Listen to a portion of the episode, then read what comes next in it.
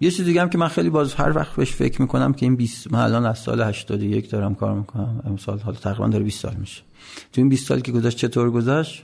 من, من خیلی به خوش گذشت. واقعیت اینه که شکست های سنگین خوردم اذیت شدم ورشکسته شدم. به قول گفتنی بازداشت شدم. 24 ساعت آگاهی شاپور بودم. خیلی جای ولی واقعا. ولی خوش گذشت به خاطر اینکه کارمو دوست داشتم. همیشه دوستش داشتم. یعنی فکر می‌کردم دارم بازی می‌کنم. اینکه یه کاری بکنیم که پول در بیاریم من یاد گرفتم که پول دنبال آدم میاد. اگر تو کاری که دوست داری بکنی و اثر بخش باشی پول نتیجه طبیعی اون کاریه که می‌کنی. چون آدما یه سریشون میگن مثلا ما می‌خوایم دیولپر بشیم می‌خوایم دیوپس بریم می‌خوایم فلان بریم می‌خوایم پولدار بشیم. به من برعکس مسیر دارن اشتباه میرن. یعنی تو تو یه کاری نمی‌کنی که پول دار بشی. تو یه کاری رو خوب انجام بدی پول میاد سراغت. این هم اشتباهی که من خیلی مخصوصا تو قشر جوون اینو می‌بینم که تصمیم می‌گیرم بر مبنای اینکه چه کاری پول بیشتر در میاره. پول ابزاره. و اینم به نظر مهمه.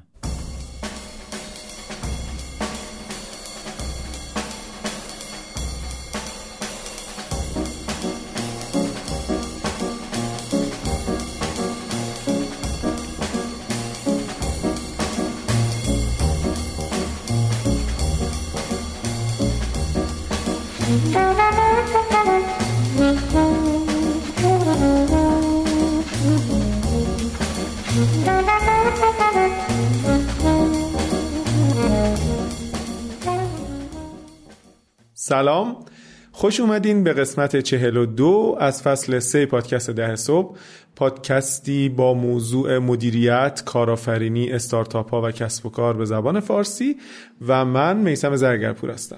منم امید اخوانم و تو فصل سه پادکست ده صبح راجع به داستانهای فراز و نشیب، شکست، موفقیت و توسعه فردی های مختلف صحبت می‌کنیم که امروز مهمونمون آقای مسعود تبا هستن. ایشون الان معاون توسعه کسب و کار گروه اسنپ و مدیرعامل برند جدید اسنپ اکسپرس هستند که عنوانهای قبلی ایشون یکیش مدیرعامل گروه علی بابا همون علی بابا جابامایی که احتمالا همتون می‌شناسین بوده.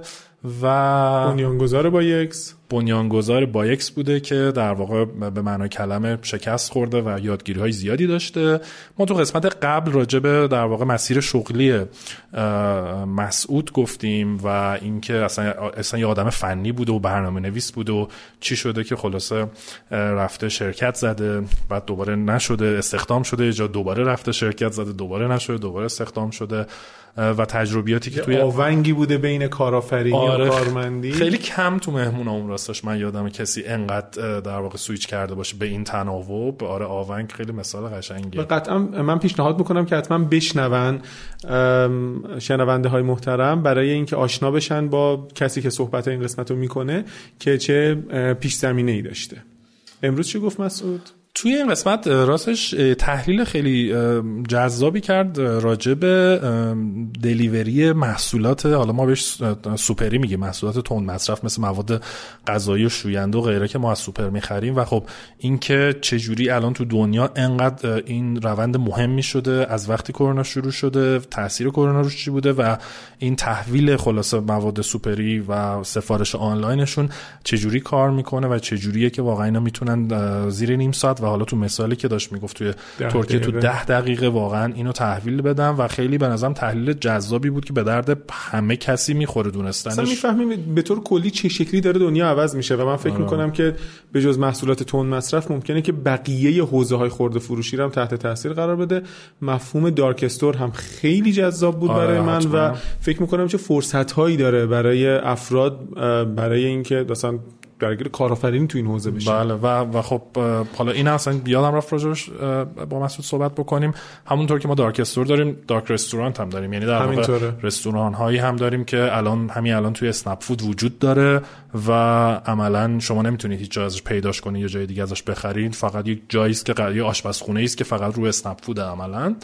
و بعد یه بحث خیلی عمیقی راجع به فرهنگ سازمانی آره. کردیم چون در واقع مسعود میگفتش که یکی از بزرگترین یادگیریهایی که داشته تو این سالها در واقع راجع فرهنگ سازمانی بوده و ازش پرسیدیم که چجوری این فرهنگ سازمانی رو توی اسنپ اکسپرس که الان به 300 نفر رسیده پیاده کرده راجب اعتماد گفت راجب خودشناسی گفت راجب تعاملات آدم ها با هم راجب اثر بخشی خیلی حرفای مثلا تمرکزش راجب اثر بخشی به نظرم بسیار آره. تمرکز جالبی بود و اینکه چه شکلی واقعا حرفایی که ممکنه کتابایی که ممکنه بخونیم و مثلا بگیم اینا رو چه شکلی می‌خوایم اجرا بکنیم. کتاب 70 مردان موثر و مردمان موثر رو خیلی ها خوندن ولی اینکه واقعا در عمل چه شکلی میشه اینو اجرا کرد خیلی آره، مثال ها و فکت های جالبی زد ازش. و بعدم یه خود از چالش های عملیاتی و فنی که داشتن راجع به وضعیت در واقع نیروی کار تو ایران مهاجرت گفت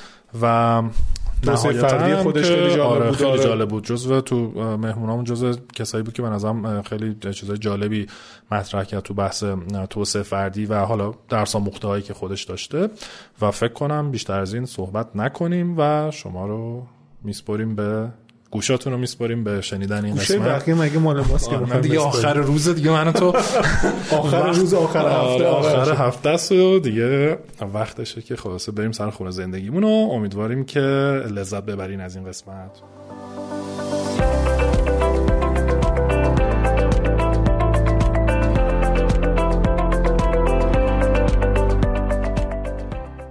حامی قسمت از پادکست ده صبح رمزینکسه. رمزینکس یکی از معتبرترین صرافی ارز دیجیتال کشوره. شما می‌تونید در رمزینکس نزدیک به 100 ارز دیجیتال با ارزش و آینده دار رو به صورت همتا به همتا با نقدشوندگی بالا با کاربرای دیگه رمزینکس معامله کنین و از سود بازارهای ارز دیجیتال استفاده کنین. برای ورود به دنیای رمزارزها به سایت ramzinex.com مراجعه کنید.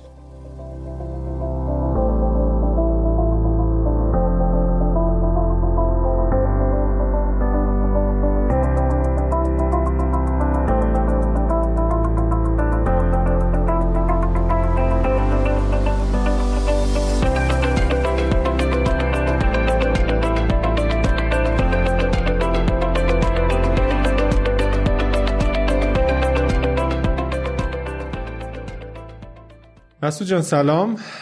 بازم خیلی خوش اومدی به پادکست ده صبح. ممنون از اینکه دعوت ما رو قبول کردی اومدی. خیلی متشکرم میثم جان. ممنونم از دعوتتون. خب ما تو قسمت قبل راجبه تجربیات قبل از ورود به اسنپ صحبت کردیم اون این قسمت قرار شد که راجب اسنپ و به خصوص اسنپ اکسپرس صحبت کنیم.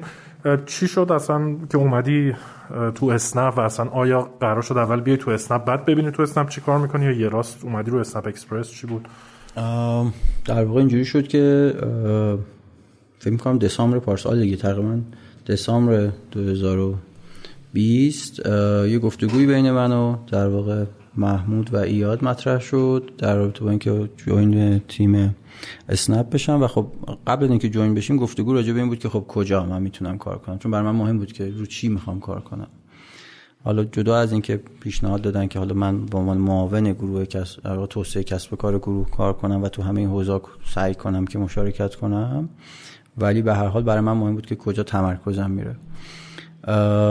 از اونجایی که اصولا دنبال کار اجرایی هم بودم. یعنی می‌خواستم که یه،, یه،, چیزی رو دست خودم بگیرم و اجرا کنم که یه ذره متفاوت بود با مدیر عاملی هولدینگ در گروه علی بابا.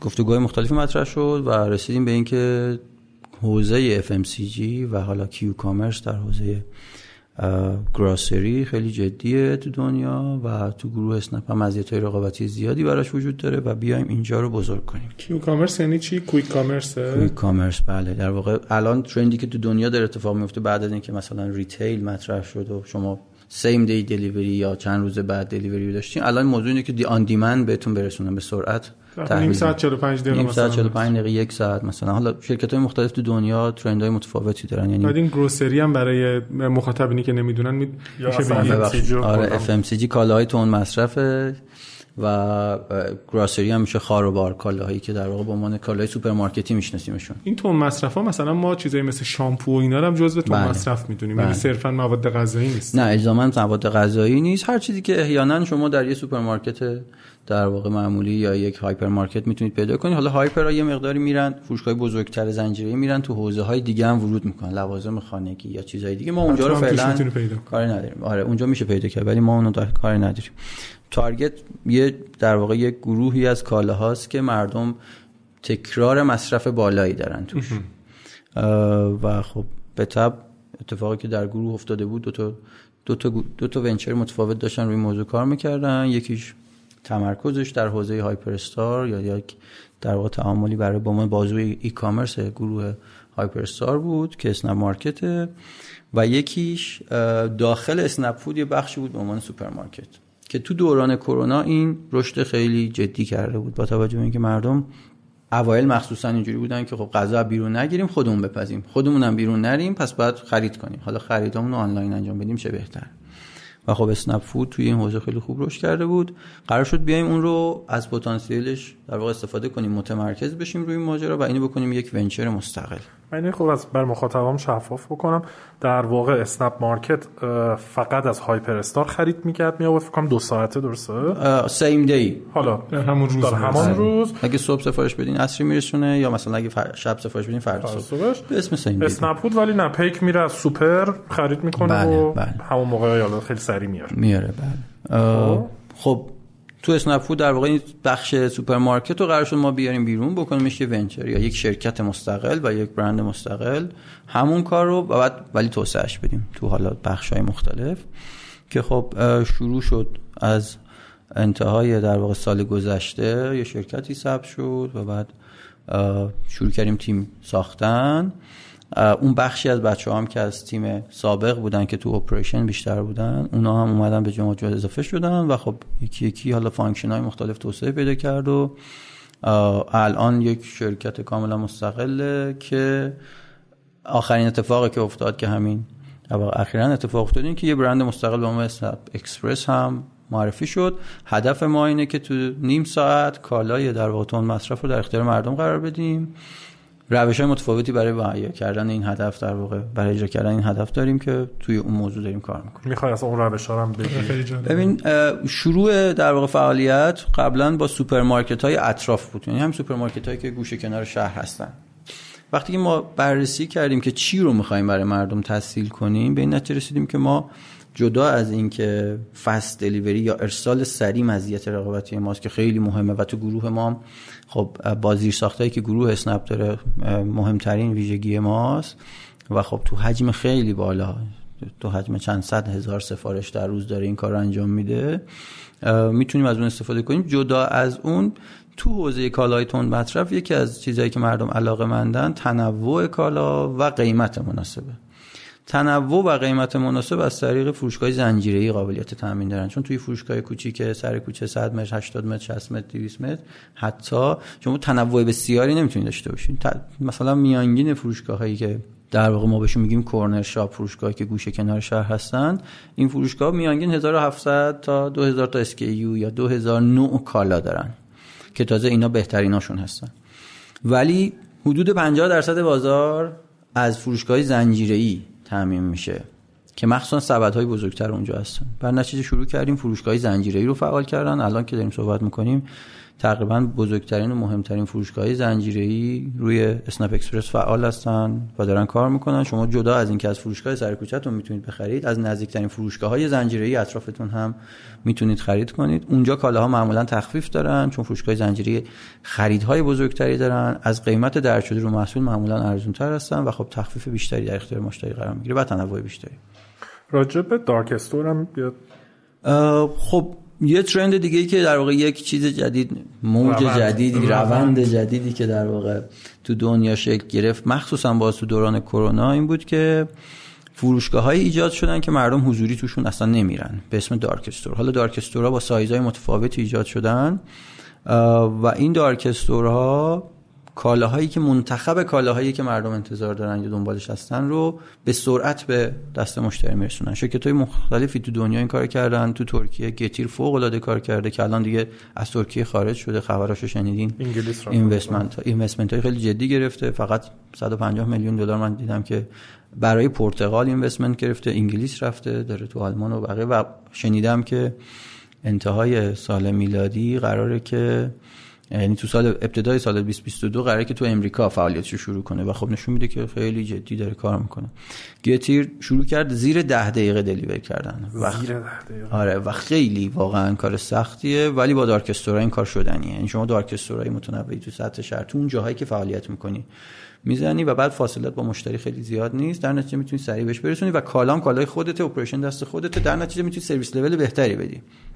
توی آلمان گوریلاز این کارو کرد فوق العاده اونم کار کرده که خب خیلی تو همین دو سال یهو یک یونیکورن تبدیل شد و اونا هم زیر ده دقیقه تحویل میدن و خب خیلی جدی خاورمیانه دیدم کریم هم ظاهرا کویکو زد و الان تو خاورمیانه چند تایی دارن کار می‌کنن. طالبات داره کار می‌کنه نون داره کار می‌کنه کریم همشون دارن شروع کردن. چون میگم این روند جدی دنیاست و خب به خاطر سهم کالاهای تون مصرف یا خاروبار در سبد خرید خانوار خیلی جدیه. یعنی شما از بیشتر از تاکسی و پول خاروبار بدی بیشتر از حتی غذا و پول خاروبار بدی. و خب غذا به ویژه در کشور ما یه جاهایی می‌تونی به عنوان در واقع غذای روزمره داشته جا شهرهای کلان شهرها بیشتر و شهرهای بزرگ. ولی خب کالای تون مصرف همه جا لازمه. توی آسیا خب فود پاندا خیلی خوب کار کرده داره کار می‌کنه. توی حالا آمریکا دوردش و بقیه. به حال این این روند تو دنیا پخش شده تو دوره کرونا خیلی جدی شده و بعد یکی از اون ابزارهایی که یا بازوهایی که خیلی توسعهش رو بیشتر کرد و سرعتش رو بیشتر کرد خود دارک یا فروشگاهی هستن که مشتری حضوری نمیره واقعا بر مخاطب بخوام بگم این مثل رستورانی که فقط بیرون بره دیگه. آفرین. رستورانی که خودت هم نمی‌تونی ازش بخری فقط پیک میره. فقط پیک میره. یه انباره در یه انباری که حالا بعضی در واقع نکات و ویژگیایی که داره اینه که اون انباره در فاصله کمی از شما احتمالا قرار شده. کالاهایی که محتملا توی اون منطقه بیشتر می‌خرن و می‌دونه که چی هم و اونا رو داره عرضه می‌کنه و خب خیلی سریع میرسونه. و شما چقدر در واقع تونستین از داده هایی که اسنپ مارکت و اسنپ فود داشت در این زمینه استفاده بکنید برای تصمیم گیری و استراتژی قاعدتا ما اون داده هایی که حالا اسنپ مارکت نه ولی هایی که اسنپ فود یا خود سرویس ما قبل تر داشته یکی از مهمترین بخش های ما بوده برای تصمیم گیری که کجا بزنیم چی بیاریم چطور بیاریم با چه روندی پر کنیم چه قیمت گذاری انجام بدیم و همینو کمک می‌کنه. هرچند که این برای ما بیشتر به عنوان یکی از ابزارهای فولفیل کردن یا تامین کردن نیازمندی مشتری که سرعت باشه است. یعنی موضوع ما این نیستش که کی میفروشه یا مثلا ما مزیت رقابتی یا پول بیشتر اینجا در بیاریم. حداقل فعلا اصلا موضوعی نیست چون خیلی کوچیکه. ولی مسئله اینجاست که ما بتونیم سرویس بهتری به مشتری بدیم.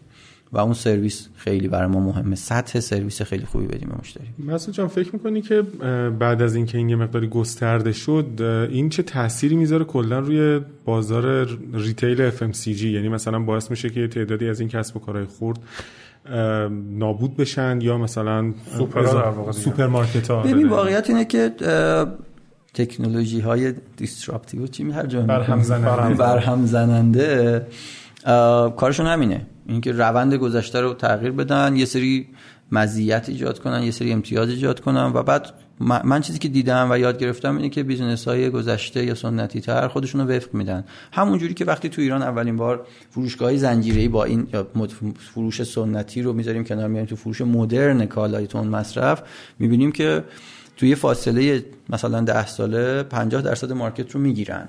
و خب الان شما می‌بینید حدود 20 و چند تا فروشگاه زنجیره‌ای در کشور داره کار می‌کنه که حالا اینایی هم که تازه بزرگ هستن تو کل کشور کار می‌کنن. و خب اینا هم یه بخشی از فروش فروشگاه های سوپرمارکت ها رو گرفتن. ولی سوپرمارکت ها مزیت هایی دارن که فروشگاه زنجیره‌ای و بعد ماها مثلا تو dark store ا ممکن نداشته باشیم. مثلا مثل چی؟ تنوع کالایی که دارن کالای خارجی که اونا می‌تونن بفروشن ما نمی‌تونیم بفروشیم و خب خیلی چیزای دیگه. و خب خود فروش حضوری برای اونا به هر حال یه قشری از آدما نمی‌خوان آنلاین خرید کنن یا نمی‌تونن یا هر دلیلی. امروز وقتی داریم راجع بازار کالاهای تون مصرف صحبت می‌کنیم کمتر از یک درصدش آنلاین معامله میشه. حتی با وجود کرونا که خب خیلی رشدش و توسعه داد و بازار خیلی جا داره برای گسترده شدن ولی بله ممکنه یه سری از فروشگاه ها تحت تاثیر قرار بگیرن. این اتفاق راجع به تاکسی راجع به بلیت هواپیما راجع به هر چیز دیگه هم میفته ولی خب مثلا تو ایران در مقایسه با خیلی از کشورهای غربی مثلا ما این امکانو داریم که زنگ بزنیم سوپر سر کوچه و 5 دقیقه‌ای هر چی بخوام و حتی مثلا تو میگی آقا مثلا روغن یا برنج بفرست اون می‌دونه که امید خواسته این روغن رو می‌خواد اینو می‌خواد و اصلا آخر ما هم با حساب می‌کنه. یعنی می‌خوام بگم با, با این چجوری شما رقابت می‌کنین با این فروش تلفنی ببین واقعیت اینه که فروش تلفنی با, با اینکه هست تو ایران و وجود داره واقعیت اینه که اندازش کوچیکه. یعنی مطالعات ما نشون میده که اونقدی هم که به نظر می‌رسه بزرگ نیست و توی بخشای خاصی هستش کشور و مثلا در تهران یه بخشای خاصی از تهران هست. نه اینکه همه جا نیست. ولی شما اونجا کنترلی رو سرویس لول نداری این مردم تعهدی نداره که به خاطر یه قلم جنس یا به خاطر تعداد کمی کالا یا الان که مثلا کارگرش نیست واسه تو کالا رو برسونه. بعضی سوپرها اونایی که یه مقداری عمیق‌تر شدن و دقیقتر بررسی کردن دیدن که این می‌تونه یه کانال یه چانل فروش خیلی خوب باشه. ولی باز اونایی که با ما کار کردن و تجربه کار با ما رو دارن بعد یه مدتی حتی فروش تلفنیشون رو سوق میدن به سمتی که مردم آنلاین بخرن. و وقتی کسی بهشون زنگ می‌زنه میگن لطفا از اسنپ مثلا سفارش بده برای ما. و نشون میده که اونجا برای اونا هم راحت‌تره چون مدیریت کردن تماس و حالا من دارم فکر می‌کنم و شما زنگ می‌تونی اونجا همه فرصت رو داری که به چرخی رو پیدا کنی و برای سوپر هم بهتره. بعد اینم بپرسم بریم یه خود راجع به وارد خود اسنپ اکسپرس بشیم. توی ایران الان در واقع رقیب شما یا حالا تو این حوزه عملا دیجیکالا جته یا؟ دیجیکالا جت جدیدا شروع کرده در واقع سرویسی شبیه به ما. فکر می‌کنم از تیر ماه جدی شروع کردن کارشون رو خب بله دیجیکالا جت می‌تونه رقیب ما باشه اوکالا می‌تونه رقیب ما در نظر گرفته بشه. سه تا player جدی بازار امروز دیجیکالا اوکالا و گروه اسنپن از رقبای دیگه مثلا مثل گل رنگ و البته گل رنگ که اوکالا قاعد.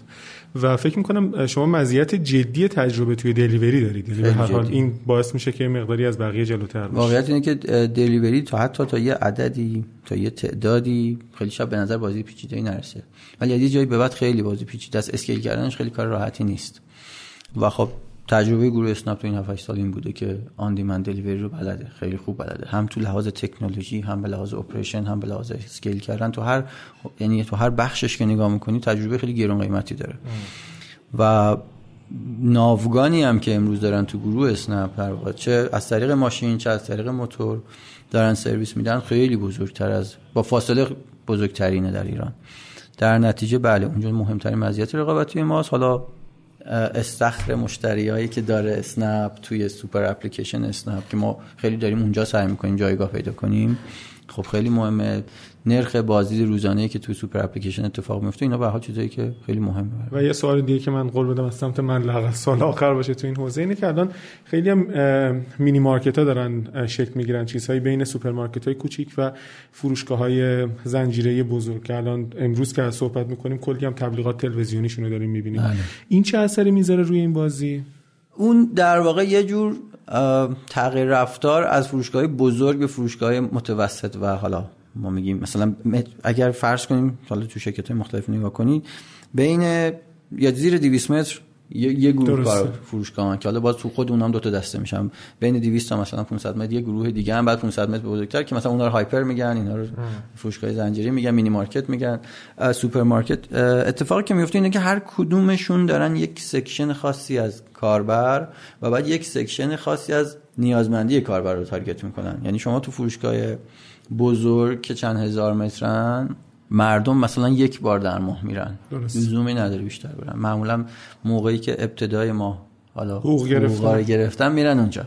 و برای یک ماه خرید می‌کنن. کالاهای بزرگتری کالاهای اساسی تر مثل برنج روغن یا مثلا کالایی دیگه که ممکنه تو با یه خرید یک ماه بتونی ازش دیگه نیازی نشه حتی چند ماهه اونا رو اونجا می‌خرن معمولا. شما برای یه شیر هیچ وقت نمیری هایپر استار هیچ وقت نمیری مثلا فروشگاه بزرگ رفاه مثلا. ولی کالاهای کوچیکتر میاد توی سوپرمارکت حالا این نوع از در واقع فروشگاه ها سعی می‌کنن با یه لیست مشخصی از کالاها و حجم خریدی که با توجه به فاصله کمی که دارن و تعدد زیادی که دارن ایجاد می‌کنن تخفیف بگیرن از تامین کننده ها و اون تخفیف در اختیار مردم قرار بدن. رقابت اینها بیشتر با سوپرمارکت های سنتی است. درست. و خب رقابت خیلی جدی هم هست دیگه. یعنی شما امروز می‌بینید مثلا چند گروه داریم تو ایران که اینا سهم خیلی بزرگی گرفتن. تو چند صد شهر دارن کار می‌کنن و خب بازار اونجا هم رقابت خیلی جدی گروه های بزرگ در واقع هلدینگ های بزرگ ایران تو اون حوزه سرمایه گذاری کردن و دارن کار می‌کنن. مرسی. خیلی بازار جذابی رو هم رفته. آره خیلی خیلی هم ایران هم به حال تو این روند به نظرم به نسبت جلوه نه؟ نسبت به ببین یعنی حالا عقب نیست عقب دو سال. گذشته نه، ایران. خیلی جذاب می‌کنه. و آره. احتمالاً چالش های بزرگی برای شماها داره که ببینین که چجوری همچین چیزی رو اصلا ببرین جلو. آره چالشاش که خب خیلی بزرگه. رقابت هم هست. به هر حال اونور رقبای ما حمید و سعید به حال تو دیجیکالا من خیلی چیز ازشون یاد گرفتم. از دوستان ما هستن و خب اونا رو واسهشون احترام خیلی خاصی قائلم. فکر می‌کنم که خیلی جدی ان به هر حال گروه گلرنگ هم گروه خیلی عظیمیه. نشون داده که چقدر توانمنده و خب اوکالا هم داره کارش رو انجام میده. هرچند که ما فکر می‌کنیم که ما برنده این بازی هستیم و خب سویچ کنیم رو خود اسنپ اکسپرس. داشتی می‌گفتی که الان رسیدین به حدود 300 نفر درسته؟ آره در واقع میشه گفت حدود 300 نفریم. و من می‌خوام برگردم سراغ اون صحبتی که کردی که گفتی تو علی بابا بزرگترین چیزی که یاد گرفتی راجع به فرهنگ بود. و می‌خوام ببینم که توی اسنپ اکسپرس در حوزه فرهنگ چی کارا کردی؟ چه تجربیاتی رو پیاده کردی؟ چی- چی جدید یاد گرفتی؟ خب اول اولین کاری که کردم وقتی اومدم تو گروه اسنپ سعی کردم ببینم اینجا چجوریه یعنی فرهنگ این سازمان چه شکلیه و تفاوتاش چیه نقاط قوت و ضعفش چیه خیلی هم متفاوته خیلی متفاوته،؟ آره. 180 آره. حالا نمی‌تونم بگم متضادن ولی دو تا دنیای متفاوتن و خب کار کردن با یه سری آدم که تجربات بین هم دارن اینجا واسه من خیلی جالبه یعنی به حال این گروه سرمایه و ترکیب مدیران, مدیران ارشدش بخششون خارجی هم و خب خیلی چیز میشه ازشون یاد گرفت. نگاهشون به data برای من خیلی جالب بود. یعنی من یه موقعی فکر می‌کردم تو علیبابا خیلی data driven شده این بعد اومدم اینجا دیدم که نه خیلی هنوز جا داره. و هنوزم وقتی هر چی جلوتر میرم می‌بینم باز خیلی جا داره. و خب مخصوصا تو business ما که تا دلتون بخواد data هست و فقط میشه انواع و اقسام تحلیل رو توش در آورد. فقط تو همین حوزه خاروبار و رفتاری که مردم دارن راجع به خاروبار خریدشون نوع انتظاراتشون.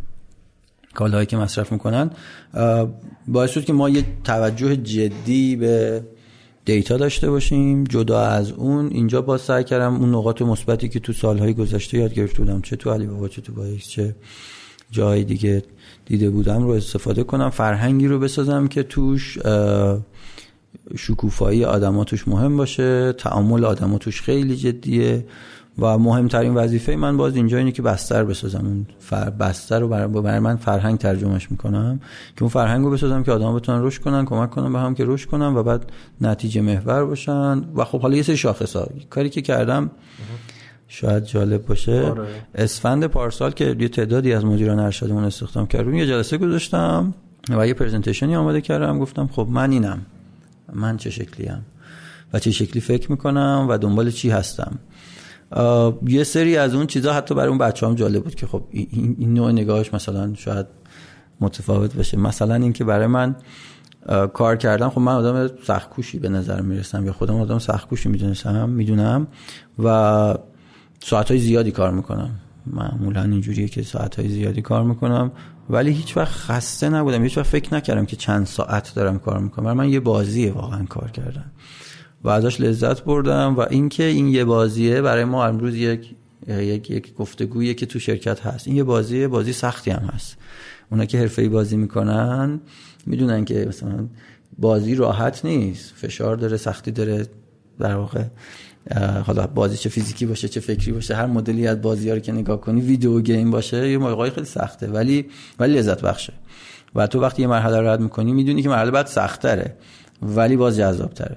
برای من اسنپ اکسپرس و مدل کار کردن من این که این یه بازیه من تو این بازی می‌خوام برنده باشم و بعد سختیاشو به عنوان مراحل این بازی می‌بینم که خب خیلی سختی های مختلفی هم داره. کار operation اینجا خیلی جدیه. در نتیجه پیچیدگی های خاص خودش داره. شاید ما تو علی بابا خیلی operation نداشتیم. اینجا خیلی جدی operation داریم. عملیات فیزیکی منظور بله عملیات فیزیکی دیگه. بسته باید برسه دست مشتری باید انبارگردانی بشه باید نرم افزار نصب بشه خیلی خیلی کارا. ولی مثال های دیگه ای در مورد حالا همین فرهنگ که گفتی داری مثل همینی که آقا گفتی آقا من شفاف گفتم من اینم اینطوری فکر می‌کنم. من آره. اونجا جایی بود که مثلا مدیرانی بودن کسایی بودن که اصلا بگن خب ما اینطوری فکر نمی کنیم مثلا خدافظ یا چالش کنن به چالش بکشن. حتما که داریم سعی می‌کنیم فضایی ایجاد کنم که بتونن به چالش بکشن و آره ولی اینجوری نبود که بگن که اون موقع حالت خیلی جدید بودیم. خب خیلی کم هم دیگر میشناختیم چون همه تقریبا جدید بودن.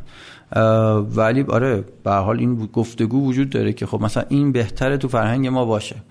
و اصلا خود اون جلسه مهمترین کار کردش برای من این بود که آدما به یه چیزی آگاه شدن. شاید بهش توجه نمی‌کردن. به اسم فرهنگ.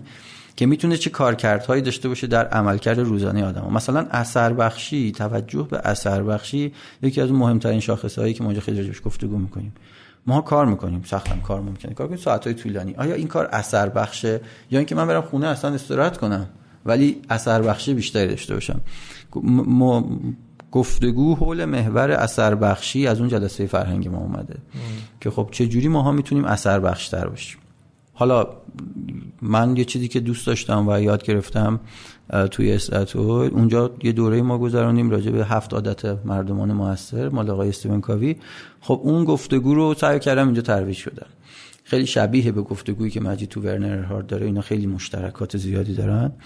و اون گفتگو اینجا سعی شده راجبش توجه بشه راجع به اینکه چجوری از یک آدم مستقل از یک آدم independent تبدیل بشیم به یه آدمی که می‌تونه مستقل باشه ولی تعامل داشته باشه یا interdependent باشه. حالا ترجمه فارسی interdependent رو نمی‌دونم واقعا چیه. ولی با تیم تعامل سازنده آره، داشته آره. و و اینکه چی جوری میشه با چه نگاهی میشه اینکه وین وین فکر کنیم اینکه سعی کنیم طرف مقابل رو بشنویم بعد انتظار داشته باشیم که ما رو بشنوه اینکه سعی کنیم تو موضوعات سینرژی ایجاد کنیم. اینا اون گفتگوهایی که از اون جلسه در میاد و سعی کردیم بهش توجه کنیم. اینکه چقدر موفق بودم به نظرم زمان می‌خوایم بیشتر زمان می‌خوایم. چون بعد از اون مثلا خب کلی آدم جدید اومدن و هی گفتگو داره تکرار میشه. ولی یا توجه به توسعه فردی خیلی جدیه. اینکه کوچ داشته باشن مدیرای شرکت بتونن در واقع آموزش ببینن رشد کنن و خودشون رو تو چالش بندازن.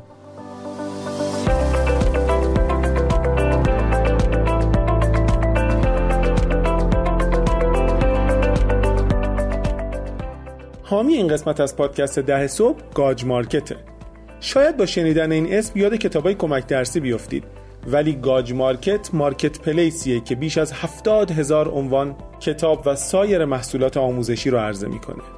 گاج مارکت برای همه سنین و همه سلیقه ها محصول داره. از کتاب های مدیریتی گرفته تا داستان و رمان. در ضمن اکثر محصولاتش با تخفیف ویژه عرضه میشن به خصوص کتاب های خود گاج. خلاصه از غذای روحتون قافل نشید و برید توی سایتشون. مطمئنم که دست خالی بر نمیگردید. gajmarket.com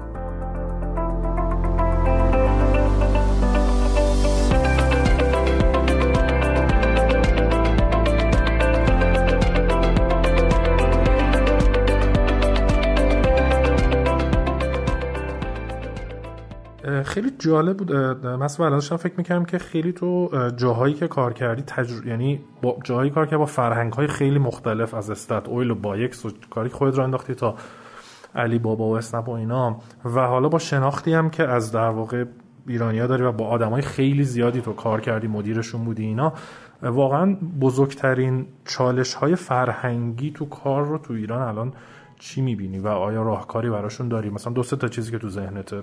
واقعیت اینه که یه چیزی که کم هست توی شرکت ها و مثلا ما همین هفته تو شورای مدیران جبش گفتگو داشتیم موضوع اعتماده. اینکه من بتونم اعتماد کنم به طرف مقابلم و توی فستر اعتماد روش کنیم. خب صمیمیت از کجا میاد؟ صمیمیت اینه که من با اون حالا طرفی که صمیمی هستم دوستی که صمیمی هستم نگران قضاوتش نیستم. نگران نیستم که اگر نقاط ضعفمو بهش نشون بدم اون ازش بر علیه خودم استفاده کنه یا با اونا منو قضاوت کنه. حالا این اتفاق در کار و در حوزه حرفه‌ای چه اتفاق میفته؟ من اگر نتونم نقاط ضعفمو به خاطر عدم وجود اعتماد به همکارم به مدیری کناریم به مدیر بالا به مدیری که همسط من است نشون بدم باید اون وقت بپوشونمشون نتیجهش این میشه که یه سری اتفاقا رو ما نمی‌بینیم و این باعث میشه که بعدها موقعی که هزینهش خیلی زیادتره متوجهش بشیم. ما سعی کردیم که روی این کار کنیم که خب آدما به هم اعتماد داشته باشن. حالا روش های متفاوتی برای این کار هست. ولی به نظر به این خیلی توجه نمیشه تو سازمان ها آدما میترسن تصمیم بگیرن تو خیلی از سازمان ها چرا؟ چون نگرانن که کارشون اشتباه باشه مورد قضاوت قرار بگیرن و صدمه ببینن. چرا؟ چون فضای اعتماد نیست اون بستر یا فرهنگ اعتماد تو سازمان بهش توجه نشده این یکیه که خیلی یه چیزی که خیلی برای من جدی بود. اینو من یه سوال تکمیلی روش دارم. و این آیا ارتباطی با اعتماد به نفس هم داره یا فقط بحث اعتماد به دیگرانه؟ چون من به تو اعتماد ندارم نقطه ضعفم قایم می‌کنم یا نه؟ چون خودم اعتماد به نفسم پایین یا جفتشه شاید. می‌تونه هر دو باشه ولی واقعیت اینه که من ممکنه یه آدم باشم که به خودم اعتماد دارم ولی به سازمان اعتماد ندارم به مدیرم اعتماد ندارم. به اینکه اگه من به آدمی که اعتماد به نفس داره می‌تونه اشتباه کنه اشکالی نداره اشتباه کنه. ولی اگه مطمئن نباشه که نتیجه اون اشتباه چی میشه اون وقت قاعدتا تلاش می‌کنه ریسک بر نداره. یه یه گفتگوی یه بار یادم انجام می‌شد تو شرکت اون موقع تو علیوا بودیم صحبت این بود که خب الان ما شرکت 700 نفره ایم و آدما میترسن تصمیم بگیرن. حالا فکر کنید که دولت با اون عظمت و با اون تأثیری که تو دنیا می‌ذاره تو کشور می‌ذاره چجوری نترسه که مثلا بیاد بنزین رو یهو گرون کنه؟ و خیلی از این تصمیمات گرفته نمیشه برای ساید افکت هایی که به خاطر اون در واقع ترس از شکستش وجود داره. این یه موضوع. دومی توجه به این که من چقدر خودم می‌شناسم. به نظر من مدیرایی که خودشونو می‌شناسن و برای خودشون کار کردن خیلی راحت تر کارشون رو. در خودشون ابراز می‌کنن و کار می‌کنن. حتی کمک می‌کنه که اون اعتماد رشد کنه. برای همین کوچ مثلا یه, یه،, چیز جدیه برای ما که از کوچ استفاده کنیم چون خیلی از بزرگترین حالا ورزشکارا آدمای بزرگ دنیا کوچ دارن. نه برای اینکه اونا بیشتر از اینا می‌فهمن در اون حوزه تخصصی برای اینکه یه کسی می‌تونه روبروشون وایسه تا بهشون بگه که از بیرون چی دیده میشه چه جوری میشه اینا رو اصلاح کرد چون خودت نمی‌تونی اونا رو ببینی. این دوتا و خب البته که متاسفانه ما واقعا مسئله resource یا نیروی متخصص داریم. یعنی برخلاف این چیزی که میگن کار نیست بله، کار خیلی هست. خیلی زیاده. و همیشه position های باز فرصت های شغلی باز هست همه جا تو همه شرکت های جدی ولی آدم متخصص خیلی کمه. و این کار خیلی سخت کرده. مخصوصا تو یک سال اخیر خیلی سخت کرده. و اینم بگم از این موضوع راحت این بحث مثلا همین اعتماد یا خودشناسی اینا که میگی که خب منم خیلی موافقم خیلی مهمه و من جالبه روندش رو بخوام تو پادکست در صبح بگم. واقعا تو همین شیش ماه سال مهمونای ما واقعا اگه همشون نه یکی در میون دارن راجع به سلامت روان و خودشناسی اینا صحبت می‌کنن.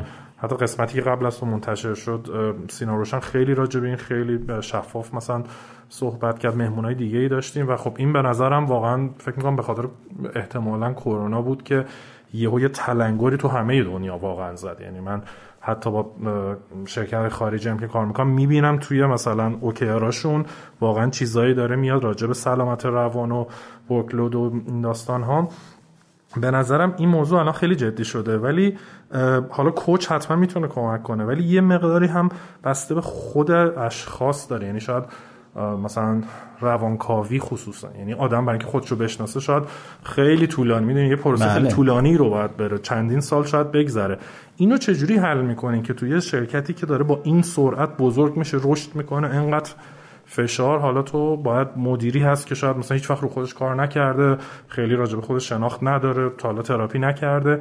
اینو چجوری دیل می‌کنین؟ اول اینکه خب حتما دعوت می‌کنیم. یعنی آدمای خیلی زیادی از طرف من معرفی شدن به روانکاو. چون خودم من از 85 من روانکاوی میرم و مداوم میرم. و به من خیلی کمک کرده خیلی دسترسی بله. داده که خودم بشناسم دلایلی که چی میشه چه عکس العملی نشون میدم بدونم چون من باورم اینه که زندگی آدم ها رو خودآگاهشون پیش نمی‌بره ناخودآگاهشون پیش می‌بره. و اون ناخودآگاه اگه نشناسی هر وقت هر جور دلش بخواد پیش می‌بره دیگه. خب بچه ها رو دعوت کردم. خیلی. خیلی از مدیرامون رو دعوت کردم. جدا از اون تو گفتگوها این مسئله خیلی مطرح میشه. واقعیت اینه که مخصوصا تو دنیای استارتاپ ها تو شرکت های نوپا توجه به ارتباطات آدما خیلی مهمتره. چرا؟ چون وقتی شما توی enterprise داری کار می‌کنی توی شرکتی که سالهاست داره کار می‌کنه همه فرایندا در اومده best practice ها مشخص شده. می‌دونیم کی بعد با چی چه جوری کار کنه. اینجا نمی‌دونیم. اینا خیلی از چیزا هنوز حتی ما خودمون هم نمی‌دونیم که می‌خوایم چیکار کنیم. و مثلا رو موضوع دارک استور که داریم با هم صحبت می‌کنیم ما میریم کشف کنیم چون این علمی نیستش که بگیم 50 سال تو دنیا داشته اتفاق میافتاده ما می‌خوایم بریم راه بگیریم. در نتیجه خیلی چیزا رو باید کشف کنید توی این ماجرا روابط خیلی شاید بعضی وقتا مهمتر از ضوابط میشه. یعنی دیگه چارچوب مشخصی وجود نداره.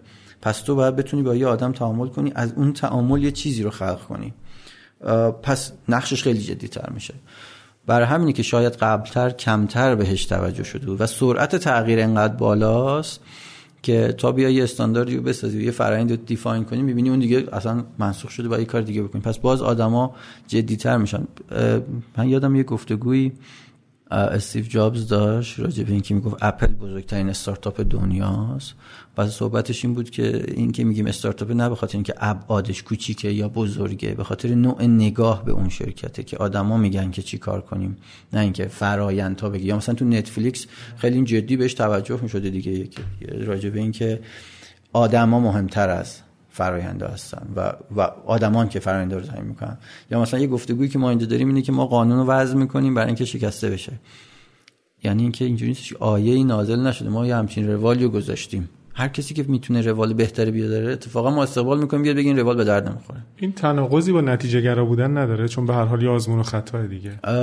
نه الزامن به هر حال خیلی موضوعیتش مهم میشه مستاقی باید بررسیش کنیم ولی نه اتفاقا به نظرم اینجوری نیست. یعنی این کمک می‌کنه که اتفاقا به نتیجه برسیم.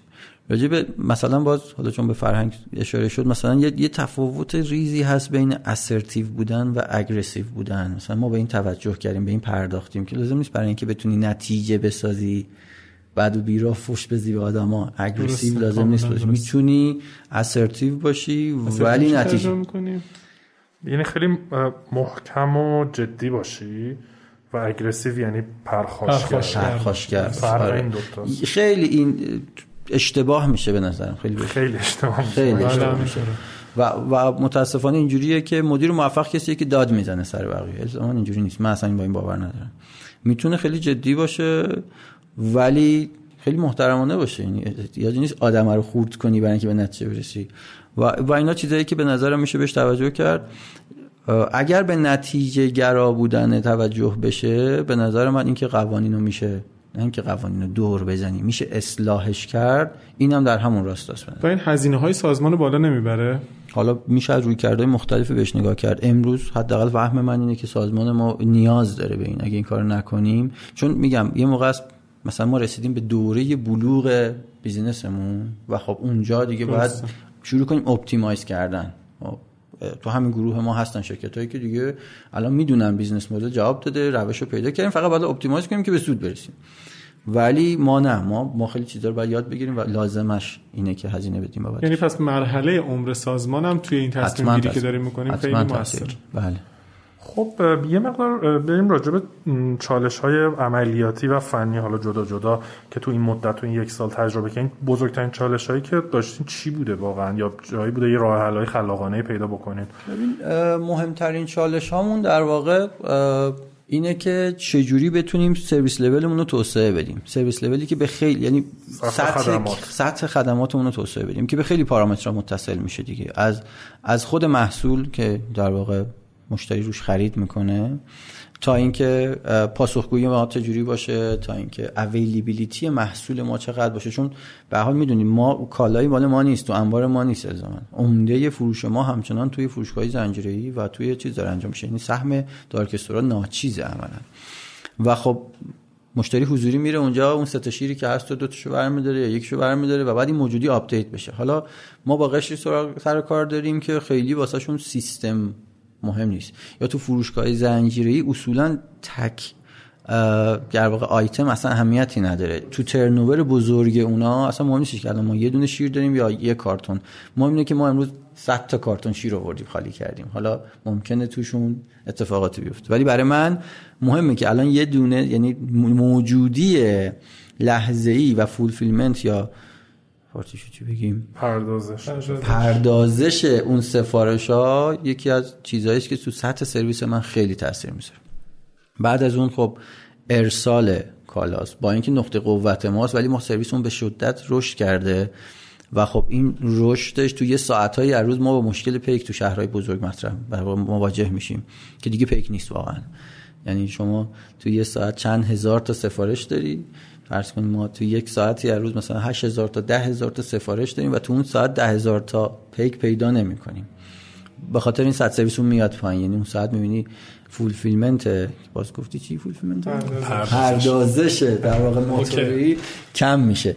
و خب این شکایت رو میاره. call center تماساش میره بالاتر. مرکز تماس تماساش میره بالاتر. مهمترینش اینه که این چرخدنده ها رو کنار هم جوری بچینی که در نهایت مشتری رو راضی نگردیم راضی نگردشن مشتری مهمترین دغدغه ماست.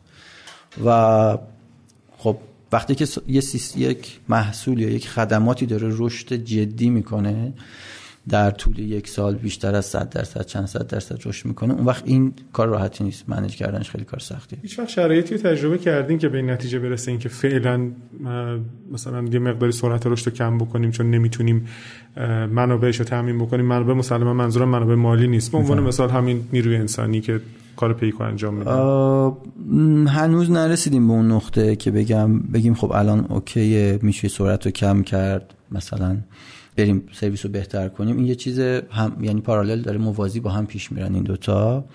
ولی ممکنه یه روزی به این نتیجه برسیم. امروز اون روز نیست حداقل فعلا.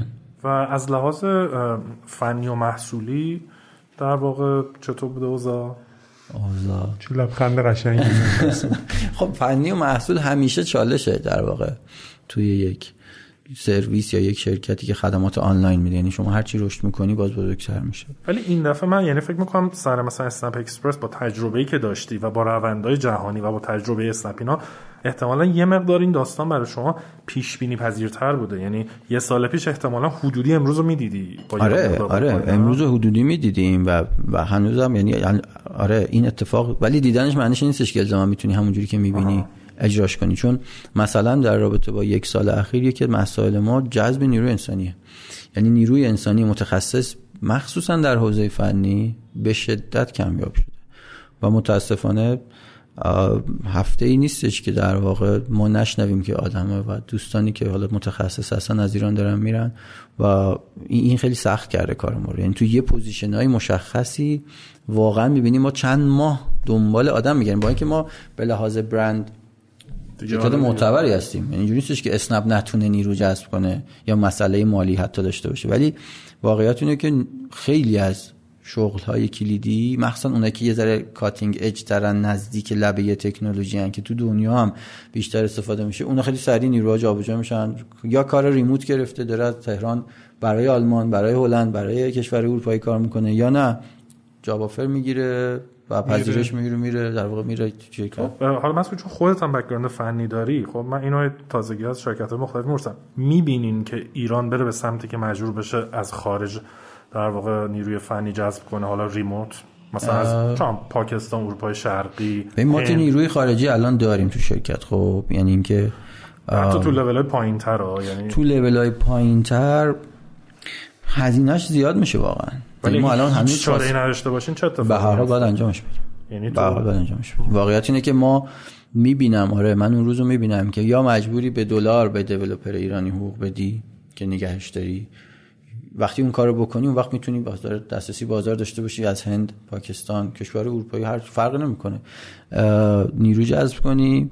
ولی حتما که با توجه به ماهیت و نوع درآمد و نوع هزینه‌ای که ما تو ایران داریم کار راحتی نخواهد بود. البته من یه تحلیل دیگه ای هم شنیدم و به نظرم قابل تحمله. اونم این که این موج حالا به طور خاص کار ریموت کردن یا مثلا جاب آفر گرفتن با هر قیمتی و رفتن ممکنه که مثلا ظرف یکی دو سه سال آینده مقداری بخوابه چون به هر حال احتیاج داره به مثلا یه سری از مهارت هایی که ماها خیلی وقت یاد نگرفتیم. یعنی مثلا ماها خیلیامون freelancer های خیلی خوبی نیستیم. یا مثلا توی تعاملات ممکنه که خیلی نتونیم خوب عمل بکنیم با خارج از کشور و اینا. حالا روند اینو نشون نمیده. راجع به اون شغلایی که مثلا راجع به اون position هایی که خیلی به قول تو cutting edge ن و آدم های ناب و پرفکتن من کاری ندارم. مثلا راجع به دیولپرای معمولی. مسعود فکر کنم داره لبه تکنولوژی لبه تکنولوژی آره. از لحاظ یعنی فنی لبه تکنولوژی. ولی فکر کنم منظور میسان بیشتر اینه که یه مثلا مدیر ارشد فنی خب باید یه عالمه مهارت های سخت و نرمی داشته باشه انگلیسیش خوب باشه فلان باشه. اون به نظرم خب خیلی پیچیده می‌کنه. مسئله اینجاست که ما تو لایه کارشناسی کارشناسی ارشد داریم نیرومون از دست میدیم. بله. چرا؟ چون تو اون لایه ها hard skill یا تخصص خیلی مهمتره تا لایه های بالا یعنی شما تو لایه سی لول تو لایه executive نمیره. خیلی آدم بیرون نمیره از ایران. به دو دلیل. سنم هست دیگه. حتما که سنم هست ولی به نظر من یه دلیلش اینه که خب احتمالا جایگاه خوبی داره. شاید کمتر انگیزه داشته باشه برای رفتن. و دلیل دوم که به نظرم مهمترم هست اینه که تو لایه سی لول اونجا شما فقط دیگه این نیستش که بتونی یه کار تخصصی رو بدونی marketing بدونی فنی بدونی و بتونی تعامل داشته باشی بله. network داشته باشی و اون اون چیزی که اون وقت گیر نمیاد. برای همینه که ممکن دو سه سال آینده تعدادی مدیر داشته باشیم که اینا نیرو ندارن. آره آره. این اتفاق به نظر من همین الانش افتاده. یعنی کار سختی. و خب باید پرورش نیرو رو شروع کنیم. چیزی که هم ما اینجا هم قبلا تو این حالا باز اینم بگم آخرش این موضوع خب خصوصا در مورد در واقع دیولپرها یا برنامه نویس ها خب یه مسئله است که من به نظرم تا مثلا شاید دو سال پیشم یه مقدار قابل حل بود. حداقل اسنپ و مثلا کافه بازار دیجیکالا اینا دیگه مسئله نداشتن. خب بقیه شرکت ها قور می‌زدن. دیگه مثلا از پارسال اول امسال من با هر کی صحبت می‌کنم اسنپ دیجیکالا کافه بازار بهترین ها با برند کارفرمایی کارفرمایی حقوق خوب فرنگ هر همه جوره. ریموت فلان و همه جور سولوشنی رو هم امتحان کردم بله. آکادمی بذاریم اینطوری کنیم نه فلان کنیم اینا. و این نمیشه. هیچ نتونست زارا حلش کنه. از آره ورود. خیلی بیشتره. آره خیلی بیشتره. خب مسعود جان این ده دقیقه رو به آخر رو اگر موافقی یه مقدار می‌خوام که راجع به خودت و توسعه فردی صحبت بکنیم. اول از همه این که یه روز چجوری میگذره؟ روتینای خاصی تو روز داری؟ که بیدار میشی؟ چند ساعت کار می‌کنی؟ روتینای خاصم اینجوریه که البته که حالا شاید تو time های متفاوت این فرق کرده بسته به حجم کاری که میاد. مثلا تو ماه در واقع آذر خب من peak کارم بود برای اینکه داشتیم محصول رو در واقع مستقل می‌کردیم و برند رو داشتیم ایجاد می‌کردیم call center رو مستقل می‌کردیم. خیلی شلوغ بودم. ولی معمولا اینجوریه که سعی می‌کنم شیش صبح بیدار شم. معمولا یه, یه ساعتی سعی می‌کنم باز پیاده روی کنم. حداقل یکی دو نوبت در هفته یا بودو هم پارسال خیلی جدی میدویدم امسال. متاسفانه تنبلی کردم. اول صبح معمولا با ایمیل شروع میشه. من ایمیلامو در نیم ساعت 40 دقیقه چک می‌کنم یه سریشون مارک می‌کنم از اینکه بعدا جوابشون میدم یه سریشون جوابشون میدم سعی می‌کنم. بعد دیگه تا آخر وقت یعنی مثلا تا 4 و 5 دیگه ایمیل جواب نمیدم. یعنی تو طول روز سعی می‌کنم برسم به برنامه که تو طول روز هست. یه بخشی از وقتم میگذره به جلسات. خب جلسه من زیاد دارم. یه بخش زیادیش به جلسات میگذره تا مثلا فرض کنیم که پنج بعد از پنج بعد به بعد که یه ذره در واقع تعداد آدمایی که حاضر هستن تو دفتر کمتر میشه یا احیانا اگه خونه باشم مطالعه در واقع عمیق‌تر روی کارم رو می‌کنم. معمولا این تا می‌تونه بستگی باز به روزش تا ساعت ده و نیم یازده ادامه داشته باشه. حالا معمولا دو روز در هفته رو سعی کردم خالی کنم که رو حداقل خونه باشم و جمعه هم در اختیار خانم یعنی تقویم من کلندر جمعه رو خانم مدیریت می‌کنه. به من خیلی چیز نداره. ولی آره ایمیل و جلسات و بعدم حالا فکر کردن راجع به آینده. 13 14 ساعت پس کار می‌کنی حداقل سعی می‌کنم که نکنم. ولی آره معمولا و برای توسعه فردی خودت به حال این حالا اصلا کل این چندین سال رو نگاه بکنیم دیگه تو مثلا از فنی رفتی مدیر عامل چیزای مختلف فروش به قول خودت اصلا دوباره یک در واقع کسب و کار جدید رو انداختی. از صفر تا 300 نفر توی بازار به این سختی. چیزهایی که لازم داری رو چجوری یاد می‌گیری؟ منابع آموزشی چه؟ دو تا دو تا چیز در واقع به من کمک می‌کنه. یکی که خب مشاهدات خودم observation خودم. من می‌بینم که اومدم توی مثلا گروه اسنپ سطح انتظارم از data کمتر از اون چیزی که اینجا بوده. و می‌بینم خب من data رو باید برم عمیق بشم. چون می‌کنم کتاب خوندن مطالعه کردن راجع به data و حالا course مثلا من course هایی که آنلاین هستن خیلی دوست دارم. شما بهترین course های دنیا رو می‌تونی توی Coursera بری تو بهترین دانشگاه دنیا. و خب این حیف واقعا ازش استفاده. من تعداد course ایی که تو Coursera رفتم تو London Business School یا توی دانشگاه دیگه انقدر بیشتر از فکر کنم یک دوره لیسانس میشه. اگه وقتشو جمع بزنی. جز اینکه اون network رو نساختم یا شاید تو حضور تو دانشگاه نشتم اون دوره رو ولی خیلی هاشو یاد گرفتم. از اون یا اکثرا مجانی مگه اینکه بخوای مدرک بگیری اون موضوع مدرکش. یا Udemy یا حالا بقیه resource هایی که هستن. اون یه بخششه یه بخشش هم تو بخش soft skill ی یا تو بخشی که در توسعه فردی باشه روانکاوی و coach این دوتا کنار هم به من کمک می‌کنه. حالا coach وقتی مثلا می‌رسیم به feedback به من میگه feedback مثلا اینجوری خب معمولا یه سرنخی به من میده کتاب پادکست یه سری چیزا که میری اونجا عمیق‌تر میشی دنبالش. و خب یه سری پادکست هم هستن که سعی می‌کنم در واقع گوش بدم بهم کمک می‌کنن. چیا مثلا؟ یه پادکستی هست مال به اسم 90 percentile. اونو من پادکست خیلی کوتاه 15 دقیقه معمولا داره. خیلی به دردم می‌خوره. سعی می‌کنم هفته دو سه تاش حتما تو فاصله بین خونه و اینو گوش بدم. راجع به اینه که Zenger Folkman اگه اشتباه نکنم اون شرکتی که data ی خیلی زیادی حدود چند میلیون data داره از feedback های 360 که مدیرا جمع کردن. و اون دیتا ها رو هر کدوم یعنی اون بخش دیتایی که داره رو از زوایای مختلف بررسی می‌کنه. مثلا میگه مدیرای اثر بخش مثلا کسایی که اثر بخشی دارن چه ویژگی هایی دارن؟ بعد میاد میگه مثلا این هفت ویژگی تو 90 درصدشون برای اینکه تو 90 درصد یا 10 درصد بالاشون باشه این هفت ویژگی رو اونا دارن. یا مثلا کار ریموت اونایی که تو کار ریموت موفق بودن چه چه کار کردن؟ چه ویژگی هایی داشتن؟ اینا رو اساس اون دیتا ها بررسی می‌کنن. خب حالا پادکست هایی که عمومی هستن حالا پادکست فارسی که شما دارین یا پادکست های دیگه دیگه بقیهشون میشه پر کیس. این, این یک پادکست خیلی جدی دنبال می‌کنم. حالا پادکست رید هافمن مثلا خب اون باز سعی می‌کنم حداقل ماه یکی دو تاشو گوش بدم چون اون طولانی تره معمولا فاصله یه ساعت یه ساعت و نیمه شاید کم پیش بیاد که بتونم خیلی متمرکز باشم ولی اونم سعی می‌کنم گوشم بعدم کتاب. من کتاب رو سعی می‌کنم روزی حداقل 20 دقیقه کتاب بخونم برام مهمه. که کتاب بخونم؟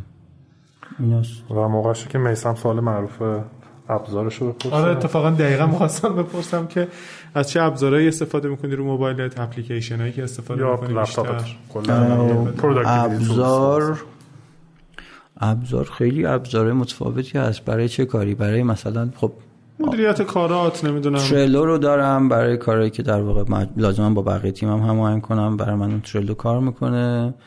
دیگه به حضور شریف شما بود که حالا ایمیل که خب Outlook ما اینجا Microsoft Teams رو داریم که خب خیلی جدی به ما کمک می‌کنه که با بچه ها در ارتباط باشیم. یه سری ابزارهای حالا تخصصی تو حوزه تخصصی هستن. حالا benchmark هایی که داریم اپلیکیشن هایی که برای benchmark استفاده می‌کنم خیلی ابزار oriented شاید نیستن. نه دیگه همین دو سه تایی که گفتی آره دقیقاً دنبال همین خیلی به نظرم. خب دیگه ما کم کم داریم به بخش پایانی مصاحبه نزدیک میشیم. اگه الان بخوایم از برگردین همه سال نگاه کنی و مثلا بگی سه تا توصیه داری برای کسایی که مثلا الان تازه دارن وارد بازار کار میشن یا اوایل کارشون نمی‌دونم یا نمی‌دونم 30 سالشونه 25 سالشونه. یعنی انگار که بگی آقا من اگه خودم برگردم عقب مثلا سه تا کار متفاوت انجام میدم حالا چه در مورد خودت چه از لحاظ فنی چه business ی چه ذهنی هرچی چی. هست که به نظرت یک تفاوت گنده ای می‌تونست ایجاد کنه یا برگردی عوضش می‌کنی؟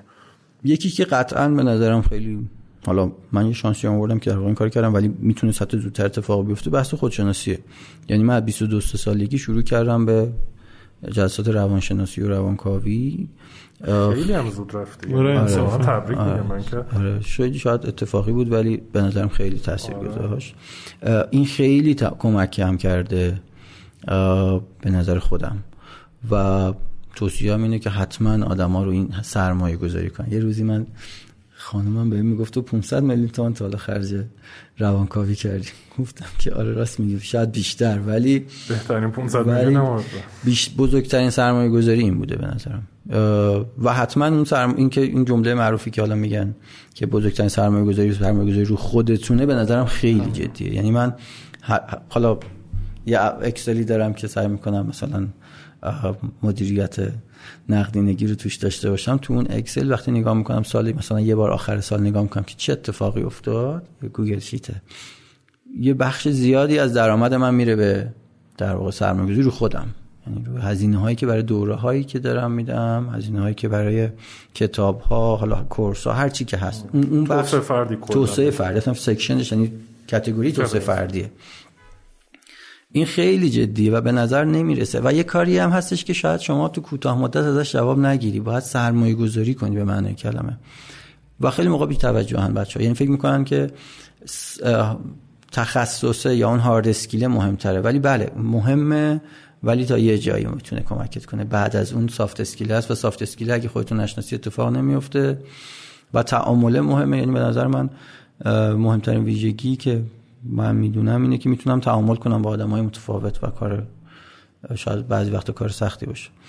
این یه موضوع که خیلی به نظرم جدیه و بعدم اینکه یک این دوره‌ای که استاتول من فرستاد خیلی تو زندگی من تاثیر گذاشت. این کارگاه هفت عادت مردمان موثر من کتابش رو خیلی قبلتر خونده بودم. ولی این کارگاه اینجوری بود که واقعا اگه دارم یه کاری می‌کنم اثر بخشه. و این سوالیه که ما بهش نگاه شاید خیلی موقع نگاه نمی‌کنیم. یعنی جالبه که کرونا که اومده بود من یه همون پادکست رو گوش می‌دادم یه یک یه گفتگویی داشت راجع به کار. حالا می‌گفت کار یعنی چی؟ و اینکه ما می‌رفتیم روزی از هشت صبح روزی می‌رفتیم یه جایی و بعد برمیگشتیم. این اسمش میذاشتیم کار. خیلی از ماها. یعنی ما فکر می‌کردیم رفتن به اون محل کار است. شاید حتی یه روز کاری هم نمی‌کردیم. و شاید اگه توجه بیم که خب ما برای چی میریم اونجا؟ میریم اونجا که یه چیزی رو خلق کنیم یه, یه... یه روندی رو ایجاد کنیم. وقتی اتفاق می‌تونست تو خونه هم بیفته خیلی موقع. و این باعث شد که خیلی از آدم‌ها به این فکر کنن که کار رو دوباره تعریف کنن. چرا؟ چون اثر بخشی نبود که تو بری اونجا چون نمی‌تونستی بری به خاطر کرونا.